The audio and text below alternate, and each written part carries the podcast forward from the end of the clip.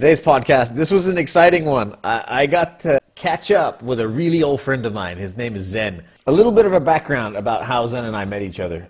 I met Zen in 2006. I moved back to Hong Kong. So I lived in San Francisco and I moved back to Hong Kong in 2006. And Zen was working at a gym that I was working out at. I wasn't a personal trainer yet then. I was still working in 3D computer animation. So I used to make video games for a living. And then I moved back to Hong Kong and I was working in 3D architecture, 3D rendering. And uh, I met Zen in 2006. I was working out at the gym. And uh, we, we just hit it off, man. We just started hanging out. We both listened to the same kind of music. We liked old school hip hop. We both liked working out. We both had the same mindset when it came to working out. Uh, I liked martial arts. He was the top capoeira guy at the time in all of in all of Hong Kong, maybe all of Asia. Uh, and we did some jujitsu together. And somewhere along the lines, somewhere in there, he brought up, "Hey, why don't you become a personal trainer?" Because I was kind of hating my job at the time. It was more like a paycheck, and he said, "Oh, why don't you become a personal trainer? You should try it. You should you should get into it." Uh, so I have to give him credit. He's the guy that made me. Well, that didn't make me, but kind of steered me into the direction into the fitness world because uh, of him, he told me go take this personal trainer course called the NASM. Uh, you can take it over here, which was a place called Optimum Performance Studio. He basically laid it all out for me and and showed me the ropes and how to get there. So um, big credit to him. So I was really happy to catch up with Zen because we hadn't spoken until today. We hadn't spoken in at least four or five years. I think you'll hear it on the podcast uh, when we figure out how long it's actually been since we last seen each other. So uh, anyway, without further ado, I'm just going to get right into it. Here is Zen.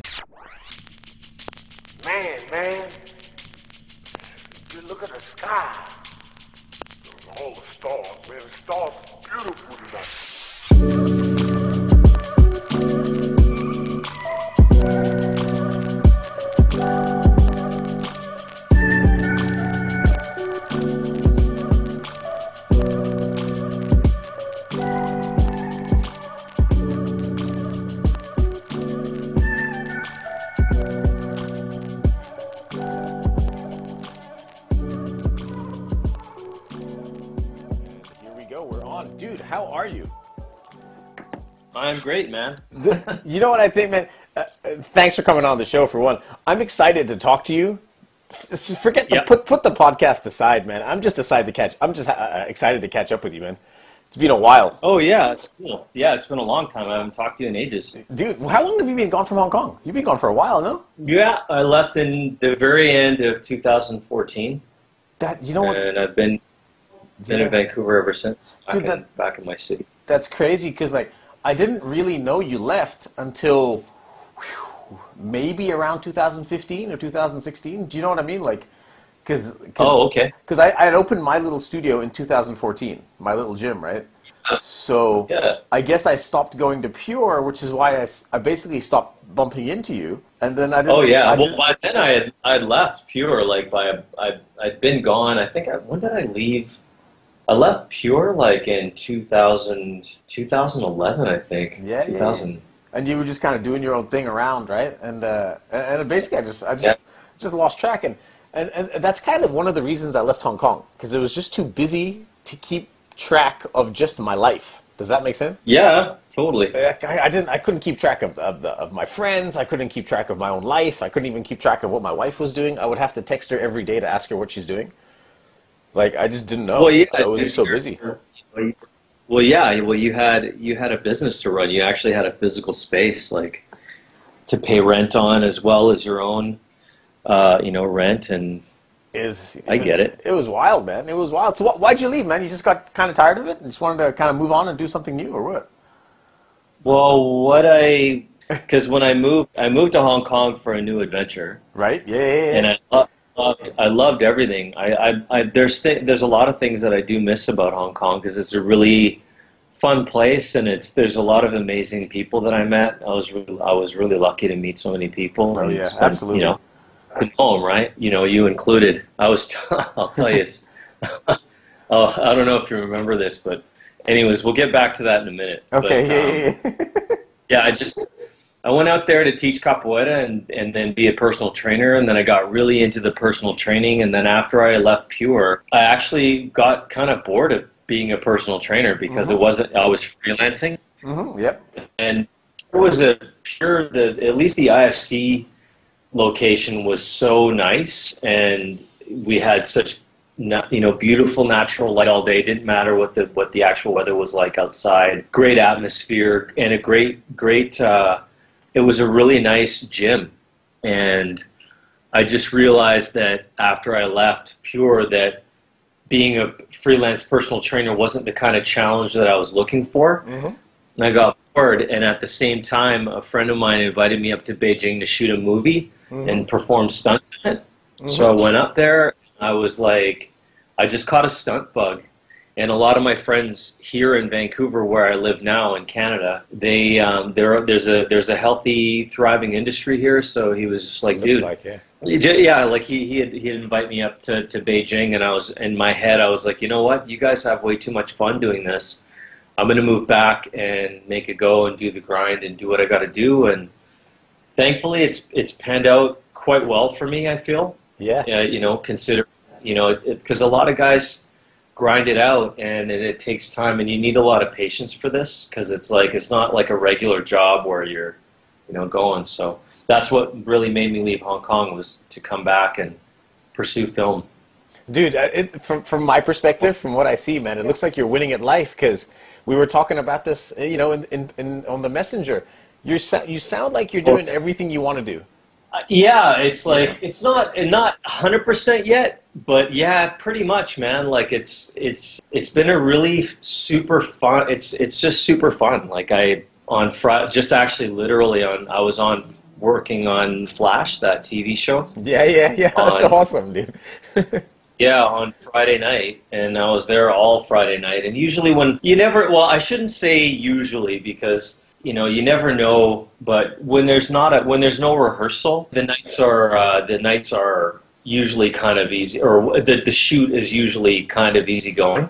But then every once in a while, you get to work and without a rehearsal, and they're like, "Hey, we need you to do this, we need you to do that," and you kind of have to just jump in and and do what you got to do to make the make the shot work. Like you know, do a f- quick fight with the actor. Or Friday night was fun because they're blowing things up, and I had to jump over like two cars were colliding, like kind of rear ending, like a fender bender. That's awesome. And at the moment that they hit, I had to do a jump and like vault over the front end, front front end of the of the car that hit the other one. So it was cool. Like it was like a super fun Friday night. Like they're I had to run away from a a big gas bomb explosion, and it was fun. Dude, that shit sounds dangerous as fuck too, though, right? It it sounds like it, but there's so many. They take everybody takes like the the stunt coordinators and the production take all the effort to make it safe. Yeah, of and course. before they go, they say, okay, this is like the special effects guys are like, okay, this explosion is going to come out about this far in this kind of an arc, and you want to be here by the time because we count everything down. Yeah, of course. You have to, right? So the cameras will be rolling, and we'll be run. We'll already be running, and then they and then they hit action, then they hit the button, and then and they they honestly before they blew the gas bomb, they we should, we ran we ran that rehearsal about six times. Wow. That's wow, man. You so you didn't do stunt work until you went to China?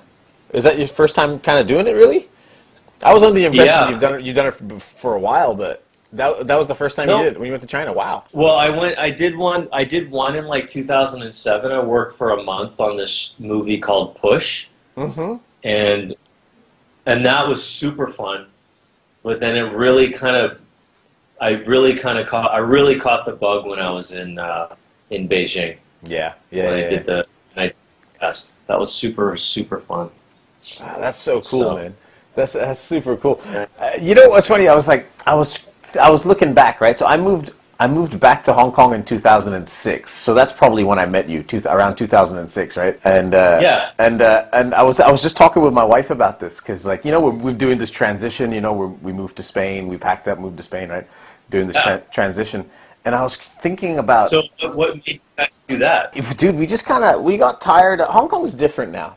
It's a it's a different place. The the intensity it was always intense, right? But the intensity has ramped up even more.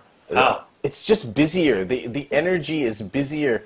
everyone is is working more. It just seems like everyone's grinding more. I hope I'm not offending people when I say this, but they're just not. They they're less happy, and you can feel that. You can feel that coming off of. You can feel that collective energy, that they're all just less happy, Oh, uh, and people Yeah. are people are grinding a lot more, and uh, uh, it's just. I mean, don't, I mean, it's a great place to work. You get paid really well, but. The pollution has gone through the roof. That was another one. Oh, really? Uh, yeah, pollution's gone crazy. And I dodged that. yeah, you dodged that one big time, man. It was you, you got lucky, dude, for real. And it, you know what? It's we, you and I know it's the pollution's always been a little bit bad, but it started to really kick in around 2014, 15. It just started getting bad. I was I always had this sore throat everywhere I went. And I was like, and, and I was like, yeah, I eat clean. I take a, I take a, an abundance of multivitamins. I drink water all day. Like, I shouldn't, I shouldn't. I was not sick, but I always had a sore throat. You know, and I was like, eh, it's, I think maybe it's time to make a move. And my wife wanted to make a move. She wanted to get closer to her family because she's from France, right? But Yeah, didn't necessarily want to move to France. Uh, so we picked, we picked Spain. So here we are, kicking it in Spain. And it's, it looks beautiful from all your Instagram It's- posts. it- so I'm like, wow, it looks like a great place. It's it's amazing. It's so chill. It's it's it's not always sunny. It does rain here. It does get cold, but uh, Yeah. it's it's a it's a great place, man. I've met some really cool people. Uh, I do some strength and conditioning for some MMA guys. Uh, I teach kettlebell lifting. I get to do seminars. Uh, I'm training people at these really really nice villas. It's it's a good life, man. It's not bad out here. I like it. yeah, yeah, yeah. It, but yeah, you have That's to. not- you definitely have to adjust. If you're used to that Hong Kong's pace, you've got to learn that you're not driving in sixth gear anymore. You're kind of driving in third gear now. Because everything in Spain is kind of mañana, you know, tomorrow. Yeah. That's, that's their attitude. They live. Oh. They, they just live in the moment. The, the people here in Spain, they they they're living all in the moment. So it's if you want to get something done, they're, and they've got something else to do, they're like, ah, you know, I'll I'll deal with it tomorrow. So you just got to get used to that. But outside of that, it's Yeah. it's it's a great place to live, man. Food is great. So, great. so what? Like, what is it? All is it literally, literally all like Spanish nationals that you hang with, or is there like an expat population like Hong Kong? There, there, there is the expat population. So we live in Marbella, which is uh, Yeah. the southern coast of Spain. A lot, a lot of expats around here. There's a lot of British. There's a lot of Russian, Scandinavians. You know, Swedish, Finnish. Uh, there's a lot of, lot of nationalities out here. Once you start to go inland into Malaga Yeah. and more inland, it becomes all Spanish.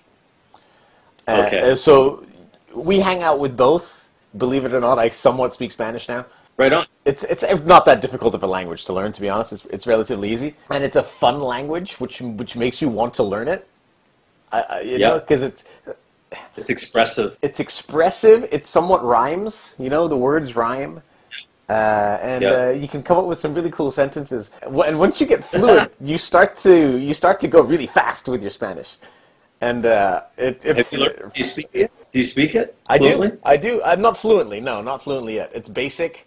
My basic is somewhat fluent. My hearing is very good. I can understand a lot of what everyone is saying. Uh, and then I have to think when I have to speak back. You know, I got to think about it. But Yeah. not bad at all, man. It, it, it works out well. This, And how how long have you guys been there now? This is exa- it's been exactly eight months. Uh, what's the date today? The 15th of April. We came on the 3rd of September, so it's exactly eight months. Oh wow. That cool? That's cool. It's been eight, months since I've been in Spain. I've been away from Hong Kong for I think ten months now, because I spent some time in France. Okay. I spent some time in France Okay. before coming out here, but yeah, so I've been I've been away almost a year now. Now that I think about it, so So have you guys like when you guys chose okay, I want like your wife was like, "Oh, I want to be closer to my family." And you guys moved back. Like did you guys spend 2 months in France and then go, "Well, maybe this isn't the spot." And then you guys just started looking around and then you thought, "You know what? Let's live here." no, we had Marbella, we had Spain in our mind for about a year. For about a whole year, we were thinking we're going to move to Spain. That's exactly what we're going to do. And then over over the span of the year, we you know doing research. We've been to Marbella before, and because at the time I didn't speak Spanish, we figured coming here would be a good idea because then I could learn Spanish while still work, working in English, and then Yeah, and then slowly learn my Spanish, and then we'll start to head inland into Spain to maybe Madrid, uh, Barcelona, uh, something like that. You know, Yep. somewhere more inland in Spain. Uh, but start off start off on the periphery, and and just kind of assimilate your your way in. That was the the thinking process. So we had we had Marbella. We had this exact location in our head for over a year. Something we knew about. Okay. It's crazy. Yeah. So as well. So That's so cool. we packed everything. So we the stuff we packed into boxes was the photo frames, uh, you know, ornaments and stuff like that. But in terms of clothes, if it didn't fit in my suitcase, I told myself I didn't need it. So Okay. I, I, I, I- it, was like a- it felt fantastic. It felt liberating. Like you have less stuff. You just have less crap Yeah. in your house. You know, like the amount of T-shirts I had in my closet that I just never wore. They were just there. Yep. You know, I, I got Yep. I got rid of that. I have a rotation of like nine T-shirts, a couple of shorts, two pairs of jeans. Yeah, because you have stuff that you prefer to wear all the time, right? Yeah, it's it's more about being practical versus having stuff. You know, Yeah. Clutter creates chaos, and it just created too much chaos. Uh, especially because I was wearing the same shit every day anyway, so might, might as well just get rid of all the old stuff. No, I totally agree, man. Well, I did the same thing. It's funny because when I moved back, I had like when I was in Hong Kong, I had like a, you know, like a sneaker fetish. Yeah, yeah, yeah, yeah. So yeah.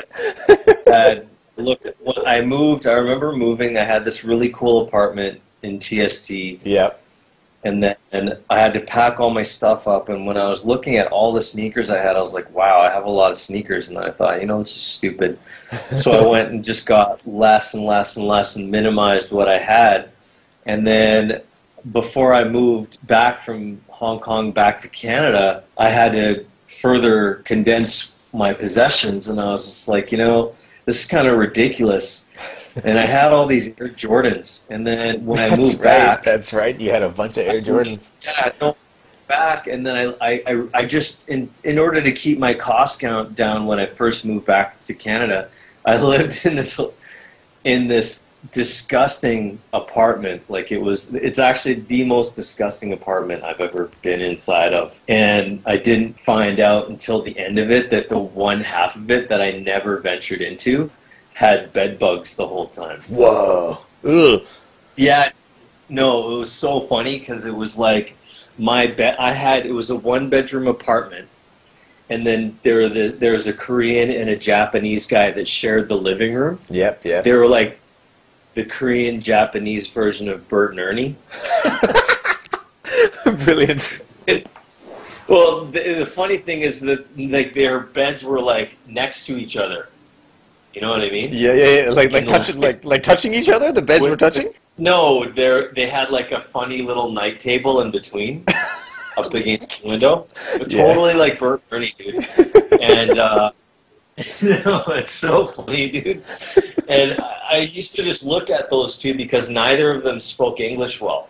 Okay. And one's Korean and one's Japanese, so they can't even communicate really. And then, no, dude, it was so funny. And so when you walk into the apartment unit itself, if you turned right, there was the the living room, and the kitchen was kind of right in front of you. And if you turned left, my bedroom was back there, and then there's the bathroom. So I had the bedroom, and Thank God. I had my suitcase full of sneakers in one bag, and when I what I did is I, I got a gig on. Um, it was my first big gig, and it was on Marco Polo season two for Netflix. Uh huh. Yeah, yeah, we yeah. shot over. So I was like, well, in my head, I was thinking, you know what? It, it's a waste of time for me to go. uh, You know, so it'll be a waste of money to pay these guys rent for the next six months. So I asked my buddy who was going with me if I could just dump a couple of suitcases at his place while him and I were gone, and he was like, "Yeah, man, no problem." So when I but when we came back, I was like, "What's in this suitcase?" And I opened it up, and it was literally all sneakers, and I was like, "God damn." You're like, I have a problem, right? and I, well, yeah, I was like, I never wear these, and I, and then I, Yeah. you know, I had like, I actually got rid of them all.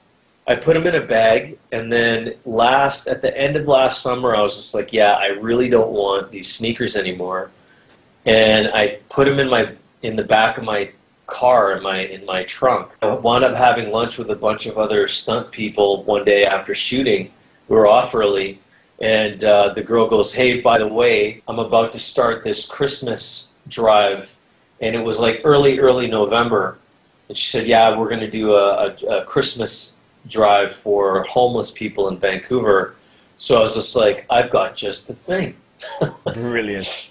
Saw the sneakers that I had, and she was like, "Are you serious?" I'm like, "Yes, take them." Yeah, because your Now- sneakers were always, always in good condition, always almost brand new. So you know, Yeah. like, you never, you never had dirty white sneakers, right? I remember. I remember very well. No.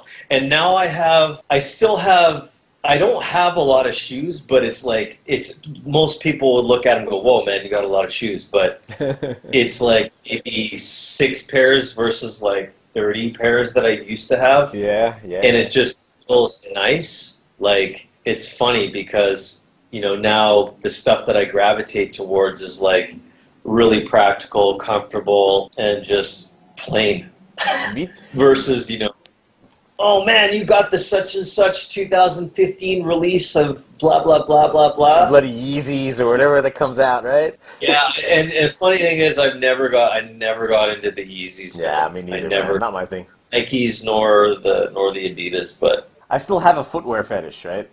Like, uh, like Oh, yeah. when I when I'll walk in, I'll walk into a Nike store, I'll walk into you know a, a sports shop or whatever, and I'll just look at every single pair of shoes, and I'm like, man, that yellow stripe there looks really good with a pair of jeans, and and I'll I'll stare at them, right? But I'm like, I, I just don't need these right now because I'm much I'm much less attached to stuff now. yeah It's easy for Oh, me to just, yeah. to just get to just get rid of stuff. Like I have no problems Yeah. getting rid of stuff. If I buy if I buy a new T-shirt, I have to get rid of one of the T-shirts that I have. I also have a T-shirt fetish, right? So I get Oh, one. yeah? I, I, yeah, oh yeah, absolutely, dude, absolutely. I, I I used to have a real big problem, man. I used to go to eBay, you know, a couple of years ago, like like you know, 2010 or something, and I would find problem yeah, it was a problem, man. I was ordering, I was ordering 10, 15 T-shirts at a time, and from Oh, eBay whoa. and getting them, yeah, and getting them mailed because on eBay they were cheap. You know, people were getting rid of stuff for like three dollars US, and I was getting T-shirts. okay And I was, I, wa- and I was getting really like really douchebag like T-shirts too, like you know the stuff with silver on it and shit. And I was like, uh, what am I doing, man? Jersey Shore style clothing. And I was like, what am I doing, man? What am I Oh. doing with myself? but did you ever wear it No, no. Well, yeah, I'd wear it out to a club like once or twice, and that would be about it. okay it's ridiculous, man. ridiculous. I, I saw, I don't know how long ago this was. I didn't know because I didn't really see you doing very much on social media. I didn't see you on Facebook or anything for a while, so I didn't know where you were. And then I saw you in one of Kenneth's posts. oh yeah yeah yeah, Yeah, and then that's when I was like, oh, Yeah, her. yeah. I was like, he's got he's got Instagram, he's got everything. So that's that's how we basically kind of hooked up because I saw you on on Kenneth's post. oh okay Yeah, I like yeah, that. man, it's been absolutely so cool because Kenneth is like one of the first people that I made friends with at work when I first moved to Hong Kong back in 2005. Like he was one of the first guys that I I interacted with at all. Kenneth is And, awesome, um, man. Oh yeah, he is. Such he's an such a dude. rad dude. Yeah, he's amazing. He he. I don't even like. I I tell him, but I don't know if he know if it ever sinks in. but uh, I'm so happy that he's here. It's like it's cool because whenever I see him and we hang out, because I went and watched him uh, do an Olympic lifting competition. Yep, yep, I guess like a month and a half ago yep. something like that. But it was just cool. Like I'm like sitting there thinking when he was lifting, and I was taking videos for him and just kind of cheering him on. And then he's he's part of the ketone business that we do, and uh, I want to know about this. Yeah. Yeah, it's exogenous ketones, and so he wanted me to bring him a shirt to wear, like some sort of swag Yep. to rock underneath his thing. And then after he won his, he won like because he crushed it. Oh, yeah. Uh, Yeah, yeah, yeah. I mean, there's some pretty strong dudes there that day, but he literally crushed it. So he had like this really cool shirt that said "Drink Ketones" on it, and and it fits him better than it fit me because I was like, I bought it when I was in Florida at a, at a convention, and I was like, oh, this doesn't really fit me that well. So I just figured I'd give it to someone else. So just give it to Kenneth. Yeah, a, a lot of stuff looks good on Kenneth because he's jacked, right? So, he's like this jacked Asian No, dude. it was just like I bought a size that was too big for me, and because I've actually like I feel like I'm more depending on what brand it is, I'm better for the medium now than the large. Yep. So because I've actually kind of out and like, and I it feels so much better. You're so, are you a straight up keto guy? You you eat all keto? You sell keto, Uh, like, just ketones and stuff? Yeah, well, it's funny. Like last summer, like I, it's it's been it's been going for around six years now. Like I would wake up in the morning and just feel completely tired and completely defeated. Yeah. And I'm not I'm a very happy person, you know. Like I, when I wake up in the morning, I'm happy. Yeah. I'm not I'm not one of those people that's grumpy ever. And when that started happening to me, I was wondering what it was. So I just figured initially I just figured, oh, I'm probably just burnt out. I probably just need more sleep. Yeah. And then actually it happened when I was away. Like I told you earlier, I was on that season two of Marco Polo. Mm-hmm. Uh, Monday to Friday was basically work days, either rehearsing or, or shooting. But it felt like no matter how much sleep I got, I would never feel rested. And Mm-hmm. that just kept on going through my head like, why do I always feel tired? It, it was weird. Like, it was really bizarre. Like, I, I remember um, one weekend I was just like, okay, enough is enough. I'm not going to party with the guys this weekend. I'm just going to sleep, you know, walk around. We are this is, uh, we were in Budapest at the time Yeah. in Hungary. Yeah. Yeah. And I thought, okay, I'm just going to walk around and, uh, you know, take naps or whatever. Uh, go back to the apartment because I had an apartment, and and uh, it didn't work. I woke up on Monday morning, still exhausted, tired, and over the over in the middle of 2017, I was just like, okay, this isn't enough is enough. And so uh, I was being asked to double actors, not you know for not for usually it's just for like one or two days, and then but I thought, you know what, so one of these days someone's going to go, yo Zen. I need you to double this guy for the next six months, or for the next Mhm. eight months, or Yeah. for whatever. You know, like you never know, and it could be super easy, or it could, you know, just for simple things. Um, but it could be something that's really high intensity with a lot of fight beats or a lot of whatever, and you just need to have your mental focus. And I felt like my mental focus wasn't there. And I remembered I just started looking and I found the ketogenic diet and I found intermittent and, and I found articles and videos about fasting. Yeah. Yeah. Yeah. And when it when they were talking about the mental clarity, I actually threw myself into ketosis by accident by giving my gut a rest for four days one time Mm-hmm. when I was living and work, still working at Pure. I didn't eat anything for three days, Yeah. and if I was thirsty, I drank water. And if I was starving, I ate an apple, and that was it. And I think I ate a maximum of like maybe two apples over the three days. Mhm. And the first three days were absolute torture. And then on the fourth morning, I woke up feeling amazing, totally rested and happy. And I went to work and I did the most incredible workout. And I didn't know why that was happening. I didn't get it. Like I had no idea because at the time I thought, Zen, you need protein to function, you need Yep. glucose, Yep. you know, you need carbs, you need all of this. And then, uh, and I, it just didn't, it just didn't jive. And, but that immediately came to my mind. And so I, I fasted. Immediately, I fasted for three days again. Yeah. And if I was, thir- again, thirsty or if I was really low on energy, I just have a coffee or a green tea or something. And then I went, and then ever since then, that was in June of 2017, and I just went full full on ketogenic, and my brain felt better immediately. I had mental focus. I remember one day a buddy of mine here that's a fight coordinator, is super cool guy named Trevor Addy. He invited me to shoot uh, like a previs, like but more of a show and tell for a uh, director for a film Mhm. that was shooting here. It was actually for Zemeckis. We had to do a fight scene, and it was in the in a tent, like a meal tent that production pitches up out in at a farm. and we threw these high Velcro mats on the ground, and it was me and like three other guys with Trevor and Trevor's girlfriend Cassandra, and she shot everything for us after we choreographed all the little bits.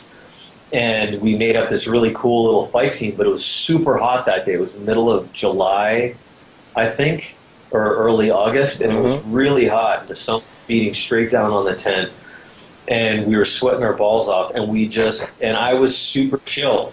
I didn't even eat that day, and I and uh, by that time I had ketones, exogenous ketones. It's a network marketing company, but these these things are unbelievable. Like Right? Yeah. I was already in ketosis, but then if you ever find yourself just okay, I need a little bit extra, I just drink. I would just drink some of these, and it takes me to a whole other level. Like I actually felt like Brad Cooper in Limitless. Yeah. It was, it was kind of funny because it was a huge challenge because I was there at right around like 8 a.m. for rehearsal, and the, the rehearsal location was a good solid hour drive out of Vancouver in a, in a suburb town called Abbotsford. And then I had to drive back home into Vancouver during rush hour, pick up. It's a long story, but I was living with my girlfriend at the time that was at that very moment was my ex girlfriend. Oh, and God. we have a little dog How awkward. yeah, we have a little dog, Thomas, and I felt so bad. I, we were going to get him neutered, and then I felt bad about actually chopping off his balls.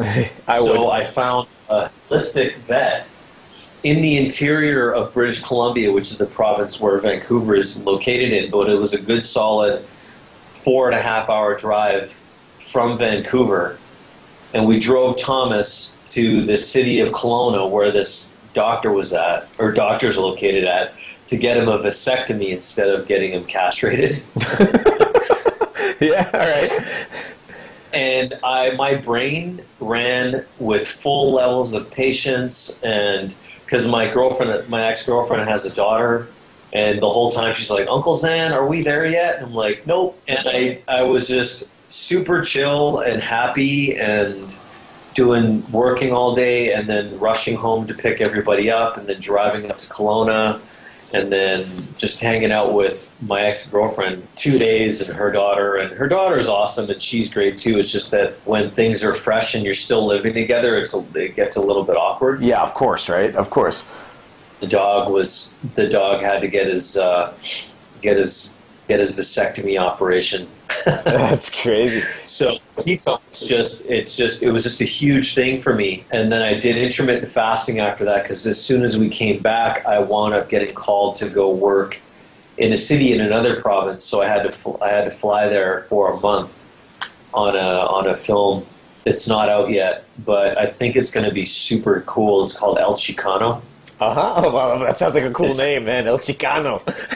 yeah, it's going to be like it's like it's like a super. I won't say that it's going to be like John Wick because I don't I, I don't even know the exact plot of the film, Okay, yeah, yeah. but it's it's got a lot of like super violent, awesome action and fight scenes. And uh, my friend, a good friend of mine, Dan Rizzuto, choreographed it, and fight chore- coordinated it, and it was just an amazing experience. But I was just I couldn't do the full keto there because I was away from home Yeah, it's just kind of you it's know, and I didn't, right? I, I didn't really.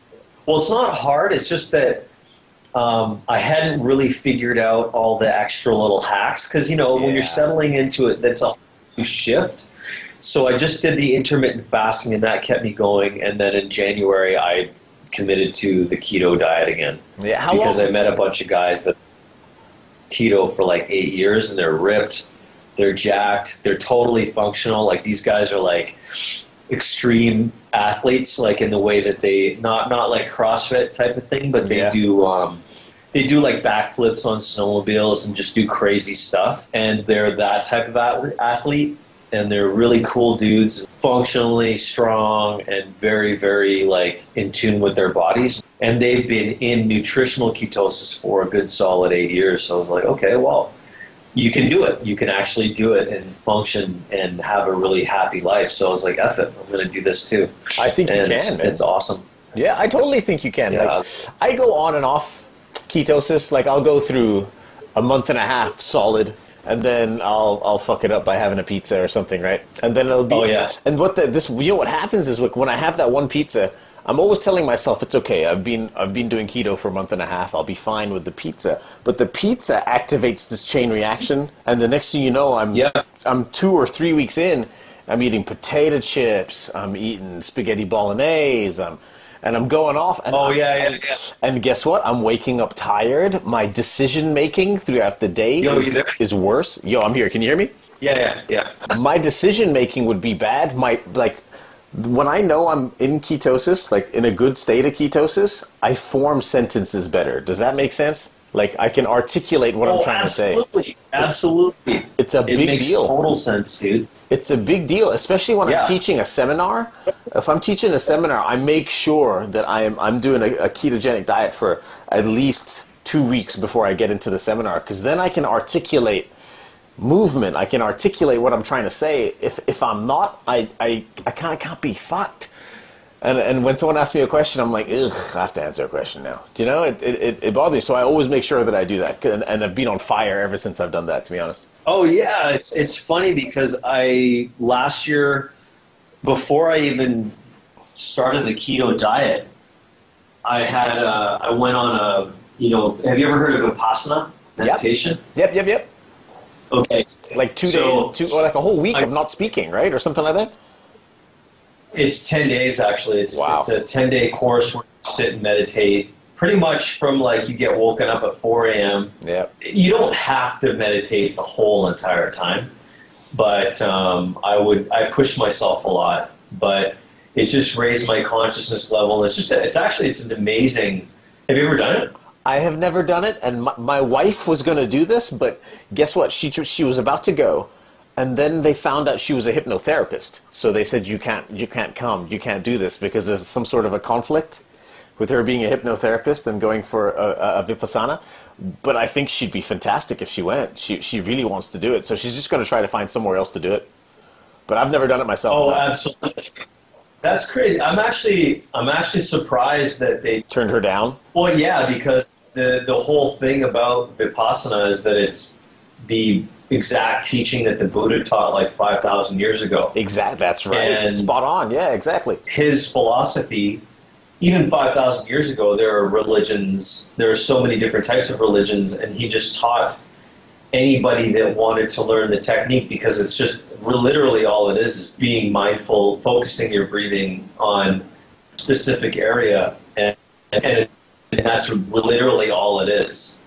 And then you allow the the focus to grow, and you you create the focus until you get the focus going around your entire body. And the Buddha taught that to anybody and anyone wanted to learn because he felt like it didn't, breathing doesn't conflict with the beliefs of any religious sect, right? hmm Yeah. So he taught everybody and anyone. So I, I find that interesting that they turned her down. Yeah, she she was she was quite baffled by it. She didn't understand why. She's like, "That's that was very uh, weird." I'm not going to say where or what the place was, but I think if she was to do it No, no. anywhere anywhere else, uh, they would they would say no problem. But for some reason, these Oh, guys okay. were, were down with it. But that's not a. She's like, that's not a big deal. She's just going to go somewhere else. She's just going to go somewhere else to do it. But- No, you know what, man? It's, it's funny because I've done counseling and I've Yeah. read books, whatever, and it's funny to me, but I think that that type of meditation is the best. Well, I would say the Vipassana course um, under Dhamma.org. Yep. Yep. Uh, I didn't realize how many centers that they have. They have they have centers all over the world. Yep. Yeah, yes. um, and they even had it in Hong Kong. I would have done it if I if I knew um, earlier. I think it's, in so Lantau. cool. I think It's- the one in Hong Kong is in Lantau, if I'm correct. Yeah, they have two. They actually have two centers. I, I was like, what? How do you have two centers? But they have like eight million people in Hong Kong. So, Yeah. Right. but it's so it's it was such an amazing experience. And the guy that created it, Goenka, he's passed away. But in the evenings, you get to watch his discourse videos, and Mhm. he talks for about an hour and a half. Yep. and he's so funny and he's so it's so full of wisdom and it just changed my perspective and raised my consciousness and then when i got onto the ketogenic diet it, and using the ketones as well the endogenous ketones with them it just raised my consciousness whenever someone has an emotional outburst or loses their patience or loses their temper around me like even if it's not directed at me it doesn't bother me at all Yeah, I'm definitely way more laid back. people, Like they get affected. Yeah, but you know how like people get affected by that stuff. Yeah, you feel And energy like- and, it, and it throws you off. Yeah, yeah. Yeah, you know, and it's funny because people get really wound up in that. And well, he, she shouldn't have said that, or he shouldn't have said that to me. And Yep, yep, But then- yep. but then because my consciousness level just automatically defaults to that now, and I just don't get wound up by it. It's really funny. Yeah, it's, I, I was definitely more calm whenever I'm in a good, you know, at least for me it takes at least ten days to kind of kick in, uh, and uh, Yeah. once I'm in, once I'm in, I'm calm, I'm laid back. My wife is always looking at me. She's like, "Why are you being such a teddy bear today?" I'm like, "I'm just chill today, man. I'm just, I just feel good today." And I, I- don't tell her because my wife's uh, vegetarian, so she she eats a lot of Yeah. carbs and stuff. So uh, I still think she can go. She can go keto pretty easily, being vegetarian. But she's French as Yeah. well, and culturally they eat a lot of bread and, and stuff like that. So she always kind of rags on me when she notices that I don't have any carbs on my plate. She kind of gets a little bit mad about that, and so I just do it behind her back, really. Uh, I don't want to say behind her back. That's not the right way to say it. That's not the right way to say it. But I, I just kind of do it in the background, and I don't draw attention to it. That's that's the best way to say it. I don't draw attention to the fact that I'm going keto. I just let it happen, Oh, and I okay. don't and I don't bring it up because if I did bring it up, she she might get a little bit grumpy with me. You know, she's like, "You need to eat Why? carb. You need to eat carbs. You're an athlete," and I'm like, "Yes, but it's okay. Don't worry." So I just don't draw attention to it. Well, it's funny because when I, you know, obviously you know who Charles Poliquin is. Oh, absolutely. you listen to a lot of the dis- different uh, podcasts with him and Tim Ferriss, and then the guy from uh, London Real. Yeah, yeah, Brian something. I forget his name. says, yeah, he's like, if unless you're below 10% body fat as a man and 16% body fat as a woman, you don't, you shouldn't be eating carbs. Yeah, you don't need it. You don't need it. You've got the stored energy fuel source sitting on you right there. Yeah, and what I discovered is like the reason why my brain feels so much better when I'm in ketosis. Our brains prefer ketone fuel. Correct. Our brains Yeah. run like the reason we get hangry and we lose our patience is because our brains aren't meant to run off of glucose. Correct. Exactly. Our brains don't like that, and so I just I feel like my mind functions. I do all my daily activities. I remember last year I didn't even want to go like 200 meters down the street to deposit a paycheck, dude. Yeah, because you Like just that's bad. you just can't be bothered, right? You just uh, and for a lot of people that becomes normal, and they don't realize it, but Yeah. that, that that feeling becomes normal. They think they feel good, but in reality, you don't know what feeling good is because you just don't know. Because you haven't figured it. Yeah, yeah, exactly. You don't know. What you what you don't know, you don't And, uh, know. And if you haven't felt if you haven't felt it, you don't know. You don't have anything to compare. You don't have that benchmark to compare it with. Exactly.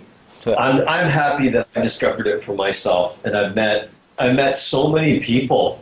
It's interesting, like lately, how many people that I found that have have been on the ketogenic diet or they're using the exogenous ketones, and they cha- it changes them. Like it changes their mind. They don't they don't realize how good they are until they've tried them, and they're like, "Holy Yeah. crap, these are amazing." Yeah. Um, You intermittent fast as well. Now, how long are your fasting blocks? Do you do like a fourteen, um, a fourteen ten, or longer, or what? Oh, if, I, if I've done, if I sometimes I still do intermittent fasting, just to kind of like, I feel like fasting helps my like my gut health is is I I also had to address my gut health Yeah. because I feel like I had to address my gut health first um, because think if you're not digesting properly and you've got and I've got leaky gut, then it's probably it doesn't matter what kind of diet, it's just gonna It's just gonna. I'd say that it, well, I wouldn't say that it wouldn't work, but it just wouldn't. It wouldn't uh, help with the effectiveness level of it. Yeah, right. Absolutely, it wouldn't absorb right. I just started there. Like I start, I reset my gut by just kind of giving my myself a my gut a rest, and then just started having like fermented foods and uh, apple cider vinaigrette every every every meal. Um, so now that that's all good, and then the, doing the keto diet, it makes everything because when you're shifting like ketogenic diet, initially they they tell you to have like MCT oil and stuff Yeah, yeah, yeah. and your body's not used to that. Your gut doesn't like that. So No, it get- doesn't like. Yeah, you you can get you can get bubble guts from that man for sure. You get the run. So, um, so yeah, like just researching. It's actually really simple. It's not it's not expensive. You just have like cabbage or or asparagus because it's really good prebiotic fiber. Um, kiwis, um, but I, but since kiwis are higher in sugar, I don't have those as much as I would have like cabbage or asparagus. And if you have like sauerkraut, that's even doubly good because you've got the fermented prebiotic prebiotic fiber with probiotic um, elements in there. It's like my most favorite thing in the world, sauerkraut. I love it. yeah, man. Do you make your own? No, I, ju- I buy it in a bottle from, from the from the store. I don't know. I don't really know how to make it on my own. I guess I could look it up, but uh, I'm pretty sure it's Oh, very dude, easy, right? so- it's really easy. I make my own. I make my own all the time. It's it's actually super easy. All you need is the cabbage and salt. That's it. That's it? And then you need a jar. Yeah, because all you do is you slice up the cabbage to the con- like to the thickness that you like, and then you just throw. I think it's like for a jar full, like for a you know like a reasonable sized head of cabbage. Yeah, yeah. You slice that up fine, and then you put it in a mixing bowl, like you know any kind of whatever size mixing bowl that you need. And then you take this. Then you take salt. I think it's like two tablespoons of salt, and then you throw it all over the cabbage and massage it around Oh, awesome. like you're tossing a salad. And then what happens is, is that the, the the salt draws all the water out of the cabbage, right? Oh, that's awesome! and you just kind of massage it and squish it for like a day. And then usually what happens is is it draws enough water out of the cabbage itself that you can fit all of that into a mason jar wow. like a regular sized mason jar. Yeah, and then you throw all the liquid in there that, that that was drawn out, and then you just take a wooden spoon and you just kind of squish it every day for about. It only takes three days, but I like to let it sit for a couple of weeks, just so it's really like know fermented it. and It's done. It's it's ready.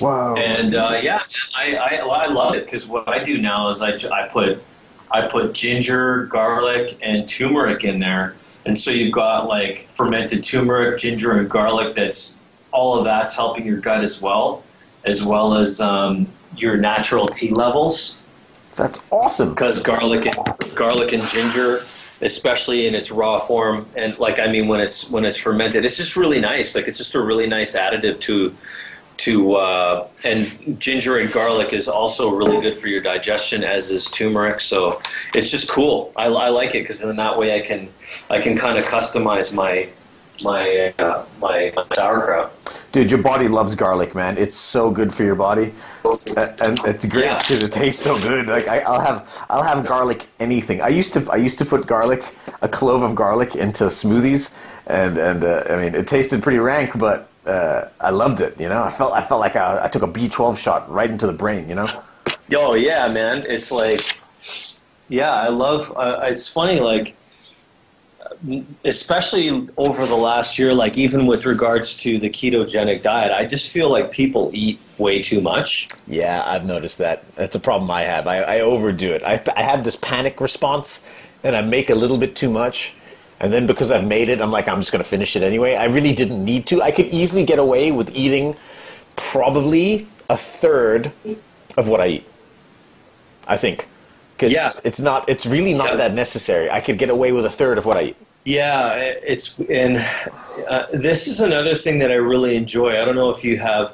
I'm sure you have access to it in Spain, but I I feel like uh, we didn't have that much uh, uh, access to it in Hong Kong, except for um, like those ox that we'd see in the new territories, just kind of wandering around eating Yeah. the grass. Yeah, yeah, yeah.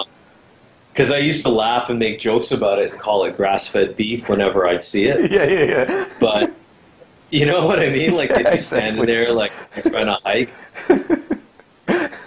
and uh, and then there was an accident on Lantau Island where like some guy drove and hit one, and it was like this big scandal. And I was like, Jesus! In my head, I was like, Wow, look at all that grass-fed beef that went to waste. If I was the guy, I would have thrown it in my trunk and like And like harvested it at my house. all that omega, all that omega three beef right there, man. Oh yeah, man, and it's it's just it was so funny. But uh, but I love the fact that there's so much access to wild sources of meat that are just kind of I, I go to a butcher um, in a city called North Vancouver here, and I I just go and I get like I got bacon made from wild boar, Wow. and it's so delicious. Yeah, man, like it's like actual hunted wild boar bacon and elk and buffalo and it's so good and uh, the, like even the free range chicken meat that I get is just it's unbelievable. The only I thing. get kangaroo, there, oh wow! Amazing. ostrich. Amazing. Yeah. So far, the only out of all the, all the things you named, the only things I haven't found here in Spain is elk, ostrich, and kangaroo. I haven't found those three here, but I've had everything. I've Okay. had I've had everything else. I, I, I've been eating rabbit. Um, what else? Yeah, Yeah. obviously a lot of beef. But rab- rabbit's good. Rabbits are really lean meat though. Like you need to add some Yeah. fat to that, man. You need to put some butter on top of that or something. But but delicious. Oh yeah, man. it's nice though. Oh, it's Oh, nice. it's fantastic. Yeah, I had a, I had rabbit when I was in Budapest, but it's nice because I, I, I actually I feel like I eat less. Like Friday night, for example, like we shot until seriously like almost pretty much seven in the morning. Like I got home, I got home at seven in the morning. Wow. So around like six a.m. six thirty. So we broke for lunch, like production breaks for lunch. I think they broke for lunch at around like ten thirty Wow. at night. And so I was just like, yeah, I'm not gonna eat. 'Cause I Yeah. didn't want to, because normally I don't eat at that time. So just because I'm there, I'm not. I I didn't want to eat. And production food is really. It's not like it's bad. You like you go to a film production. Usually, it's at least here. It's the food is delicious. It's Right. you know they have salads and the catering really works to like actually make delicious Epicurean style food. You know, like they're true chefs and they think out their they they think out their menu. Oh, that's awesome. So- They're taking care of everybody on the on the crew. You know, that's awesome. Oh yeah, like they always have vegan options and it's nice, man. It's really good. So Ah, it's brilliant. um, yeah, no, it's fantastic, and and they've been doing that for a long time here. There's been a there's been a big film industry here for a long time. So I mean, when it comes to um, when it comes to that, I, I yeah, I just um, it's it's nice to be able to eat. But yeah, Friday night, I just was like, okay, how's Zen staying awake? And I was just like, okay, shake up a pack of ketones, Yep. sip it all night. I used to chug them, but now I sip them. yeah, sip it like a BCAA drink, man. I think that's more more effective that way, right? Well, it, it depends. I think it depends on the person, to be honest with you. Yeah. Um, and, but for me, I just I prefer to sip them. Um, and I and I came. Have you ever heard of lion's mane No, what's that? mushrooms? Is that what you were saying? It's doing? just a mushroom. It's a, it's actually a gourmet mushroom. It's like shiitake mushroom, but it's Uh-huh. like they dehydrate it and grind it into a powder. And it's funny because all these mushrooms that are gourmet mushrooms that we eat, they're they're medicinal and they're nootropic. yep. So I buy, I make coffee, and then I mix a tablespoon of lion's mane mushrooms in my coffee. That's what I was going to ask you about when you typed uh, you're making your coffee. I was like, ooh, he's coming. He's onto something. Oh yeah, and so then you throw you throw the a little bit of MCT oil in there Boom. and a little bit of turmeric, and my brain just feels like it's pulsating out of my head. it's like it feels like it's got like this aura, like it's grown its own aura that's like emanating from outside of my head. It's amazing. I have It's so cool. I have to stock up on anything nootropic whenever. what- So, like when I go to Hong Kong, I'm going to have to stock up on things like Alpha Brain, uh, Cordyceps mushroom, all that stuff because apparently you can't buy it in Spain. And if you ordered it, it gets stopped at customs. You, it'll never get to you for some reason. Oh, okay. I, I don't know why. No, that, But that's okay. That's okay. I have like lion's 10 mane, bottles. try lion's mane mushroom. Lion's Lion's, mane. mane. mushroom. Yeah, I'm writing Right? that down. I tried the, you know, the Four Sigmatic mushroom coffee, but I don't feel like it's that effective Mhm. unless I put a clinical dose of it in. Yeah. Quiet, buddy. Yeah, that's right. Um, but then, um, yeah, there's that. I put that in there, and that seems to work. I can train super hard. Like I do these Saturday morning classes. I missed it yesterday. I feel bad because I, I love that class. But, um, it's like a three-hour training. So we do jujitsu, and we do. Um, it's like catch wrestling and Jun Fan, JKD, like boxing. It's Awesome. sick, dude. It's so fun. Awesome. Yeah, man. it's a friend of mine, Dan the same guy that was the fight choreographer for El Chicano. Yeah, yeah. He teaches it, and he is he like he is such a sick martial artist. Like on a practical level, like he, I've never met a guy that can like actually apply something in a real life situation, one hundred percent. oh yeah, I know what you mean, disarm. He's like he's disgusting, and and and he's a black belt in jujitsu. Yeah, right. You know? And it's not, and his jujitsu isn't just gi jujitsu. It's like he does like tenth planet jujitsu. He does jujitsu with like Chris Brennan, and Wow. he's just he's disgusting. Yeah, he's he's he's on a whole other level. So He's got a multi and, he, and my. I've been friends with him for so. Yeah, he's been my friend for a long time, so it's super fun. But even when I'm training there, it's either when I'm drinking ketones or I'm having this mushroom coffee mix that I make myself. It's like it's it's amazing how well it works. Because I tried Alpha Brain, I it's I honestly can't say that it worked for me. Oh wow, really? Does it work? Well, yeah, but then yeah, again, you the- feel like it, I think so. It, I think it worked really well for me. I would take three though. I wouldn't take one alpha brain. I would take three or four. I like OD on the stuff, but but it, it worked for me. But that's the only nootropic I've ever taken though. So maybe I don't have another benchmark to compare it with. Yeah, I don't know. I, I well, I see when I, I can't remember what I took when I took Alpha Brain, but I definitely didn't have four. yeah, I took. I used to start taking four, but I was on fire when I took four. Man, I was talking about cell regeneration. I- All I was on, my brain was absolutely on fire, and I haven't had it for like three months now because I ran out. I brought like ten bottles with me, and I ran out. So now, so you, so mu- so Spain won't let, allow you to order that. yeah, they they stop everything at, at uh, customs. I'm not sure why. The only people that can send stuff into Spain happen to be iHerb.com. Uh, but everybody, Oh, okay. everybody else on it can't send anything. I think it has to do with some sort of European regulation because I did find out that I can get Alpha Brain and Onnit products from, from Dan Hardy, you know, the MMA fighter. He has a company Yeah. in the UK, and because it's still part of the EU, he can send us Alpha Brain. So I can get it from Dan Hardy's company. It's called X Brain. Oh, okay.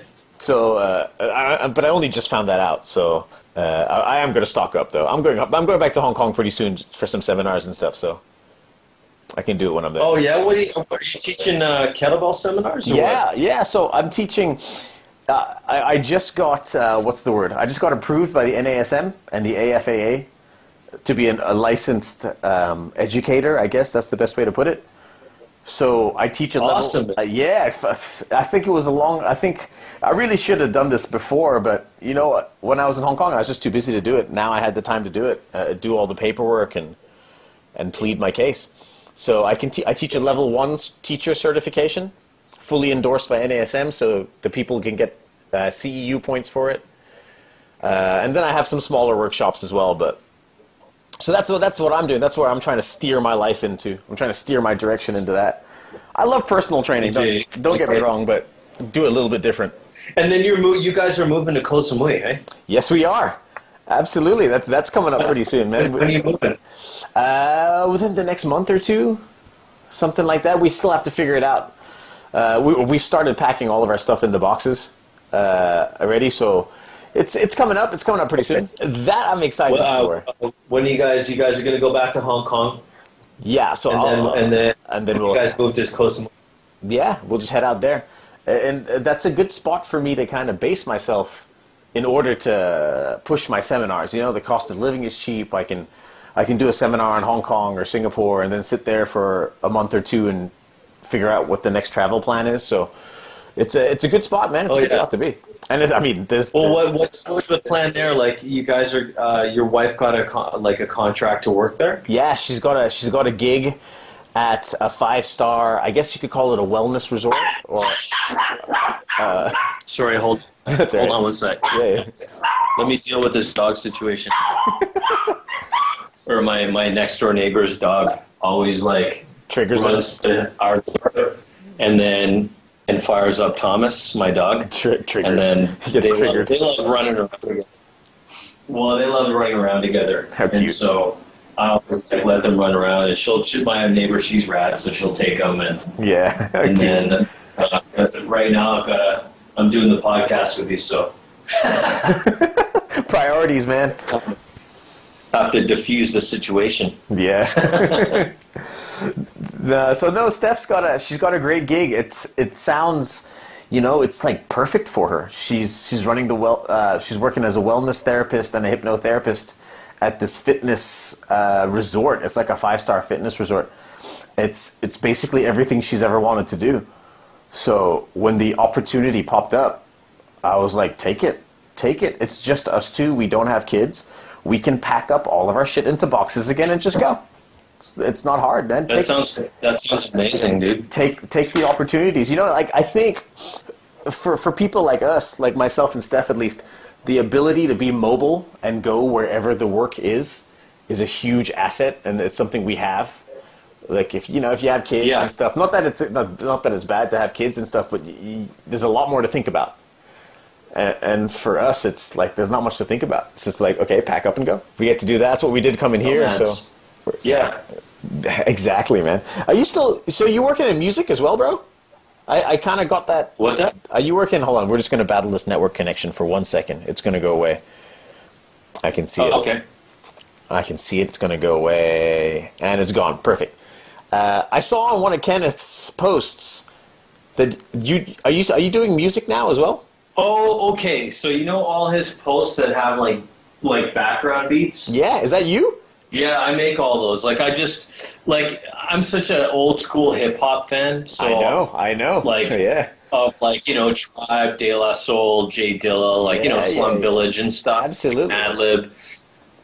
And so yeah, I just make I make beats like you know I just I, it's not like I do that all the time and I don't make any money doing it, but it's just a fun way that I get to play around and you know it's like drawing or something. You know, it's like sketching and doing stuff like that. For me, that's what it is, and I just I love I love sounds like I love music, so um, yeah, so I just do that. And then Kenneth is like, "Hey man, can you make this and make that, whatever?" And I'll be like, "Yeah, sure." And then I'll just Dropbox it to him and then be like, "Okay, thanks," and then uses it for his videos, for his YouTube videos, Ah. for his Instagrams. we we all we all need some sort of artistic outlet right i i, I feel Yeah. I, I have all these things like I'm, I'm trying to go into the more holistic style of life recently and there's always some sort of artistic outlet you need right whether it's music whether it's drawing whether it's playing a guitar whatever whatever whatever the case is and it just gives it gives gives your life some so much more fulfillment right Oh, absolutely. Like, and it's funny because you know, like, because I I grew up listening to hip hop, and I'm like, I listen to most hip hop nowadays, and I'm like, I can't believe people want to listen to this. oh dude me too and there are rappers and singers and stuff that are you know r&b artists that are actually legit and that are doing it that aren't the older guys like common and the roots and people that are still kind of sticking around doing it and like de la soul they're touring and stuff but you know those guys are all like my age and i'm like okay well is there anyone that's younger that's doing it that's really good and i've discovered some really good people like have you ever heard of Anderson .Paak nope Oh man, I'll I'll uh, I'll I'll I'll, F, I'll Facebook message that to you. It's like yeah absolutely the guy's like he's an amazing singer and uh, and a drummer, and he kind of reminds me of like a modern day hippie version of um, James Brown, but he's like super yeah? dope, and he teams Ah, up. cool. With, uh, yeah, I think you'd like it. I don't know, like what what, what kind of stuff you listening to these days? I'm still listening to the old school stuff. I still have my playlists. Still have Diggable Planets on it. They still have De La Soul on it. Uh, Common. Yeah. I, I haven't. I haven't found because the new hip hop nowadays really irritates me. I, I I don't. The rhythm of how they're spitting out. It's just it's just weird. I mean, uh, it's just not my thing, and I, so I just keep listening to my old music. Yeah, Diggable Planets. No, I've been. have you, I've been. have I've- you actually heard? Have you heard? Oh, what's it called? But pretty much the whole album was produced by Karriem Riggins. Mhm. He's, um, hold on, let me just common common. Where is he on my playlist? He he made an album last year, and it was it was really good. Um, but Karriem Riggins is from Detroit, but he's a really amazing drummer. But he used to play and rhyme with uh, Jay Dilla I know Jay Dilla. and yeah, and all the slum guys. And Common was, you know, really close with Jay, with Jay. and then he became close with Karriem. So he made a whole album that was cr- produced by Karriem last year as Common. But then, do you know Robert Glasper, the pianist? Yeah, yeah, yeah. He's put out the Robert Glasper projector. Robert Glasper, Karriem Riggins, and Common teamed up and made a group called August Green. And it just Oh, came ah, out. no it's kidding. really good, man. I love it. It's like Brandy's singing on it. No like it's shit. just it's kind of like yeah, it's funny because I retraced like hip hop and the reason like the generation that I grew up listening to and It's like, and I listen to the rap music now, and I feel like the rap music now just is all literally all about money and chicks and like I'm so good and I'm I've got drugs and whatever and like it's it- weird to me. It doesn't But, inspire it's- me, man. And it's not artic- well, it's not articulate. And the people, the generation that I grew up listening to was like people that were like rappers that were inspired by Martin Luther King and, and Malcolm X, right? Yeah. And these guys were like well spoken black American and black Americans and they were there for their generation to inspire their kids, right? And the, the generation, even the adults.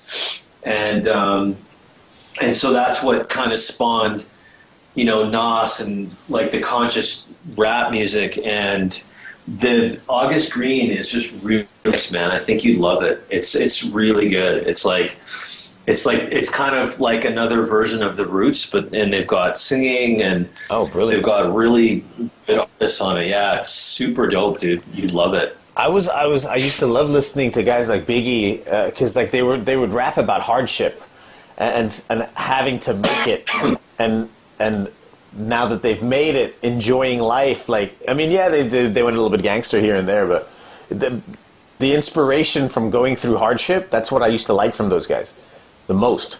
Yeah, So that's Yeah. what- so the, the hip hop I hear now, there's nothing really inspiring about it. It's just it's kind of like all the same. It's kind of you know money money bitches and, and champagne, which is kind of fun, but Well, I mean, you know, there's that girl that's like 15 years old that was the, Yeah. she was like on the Dr. Phil show, the problem child. Yeah, I don't know what her name was. She was like saying, "Catch me outside." How about that? catch me outside. How about that girl? Yeah, she's she's she's like a She's a millionaire. rapper, man. She's a rapper now. She's got like albums out, and I'm like, what? It's ridiculous. And she's man. only like 15 or 16 years old, and she's you know making tons of money on YouTube and like whatever. And I'm like, okay, she's got that's over what rap is like. yeah, she got over two million followers on her Instagram. I'm like, why? You know, but anyway. Well, no, but that's that's just like the, that's just the, the era that we live in right now, right? So, and and the way that she raps, because I went and I was like, okay, I'm gonna listen to this girl, right? And you know, I went and just checked it out, and I was like, okay, like it's not something that I listen to, but I'm sure like a you know a 15 year old like. Because I, I I was talking to this 15 year old kid, and he was just like, well, I don't know, man, like, because the old school sound of production bores most kids now. Yeah, I think so. They they need something different. That uh, it's the mixing and the musical the musical aspects of the music is more sonically pleasing to people right, right. Yeah, exactly. so I don't know. Yeah. All right, dude, my time is about to come up. We're, we're almost running out. Tell everybody what TV shows you've been on, man. I want to know what you what you've been. Because when I saw you on Altered Carbon for that five seconds you were on Altered Carbon, I was I was jumping up and down in my living room cheering unnecessarily. My wife didn't know what the hell I was doing. yeah, I was like, oh my god, that's Zen. I started clapping and then I rewound it and I was like, it's Zen. I clapped my hands. My wife was like, what are you doing? And I was like, look, look, look. And I brought her over and I and I paused it right when you were saying, I don't know, justice make the dead speak or something like that, right? And I pressed pause, Yeah, yeah, yeah. and I pressed pause, and she's like, "Oh my god!" And then we high fived because she she recognized you as well. She's like, "It's your buddy Zen." I was like, "Yeah." We high fived, you know. it was so silly, man.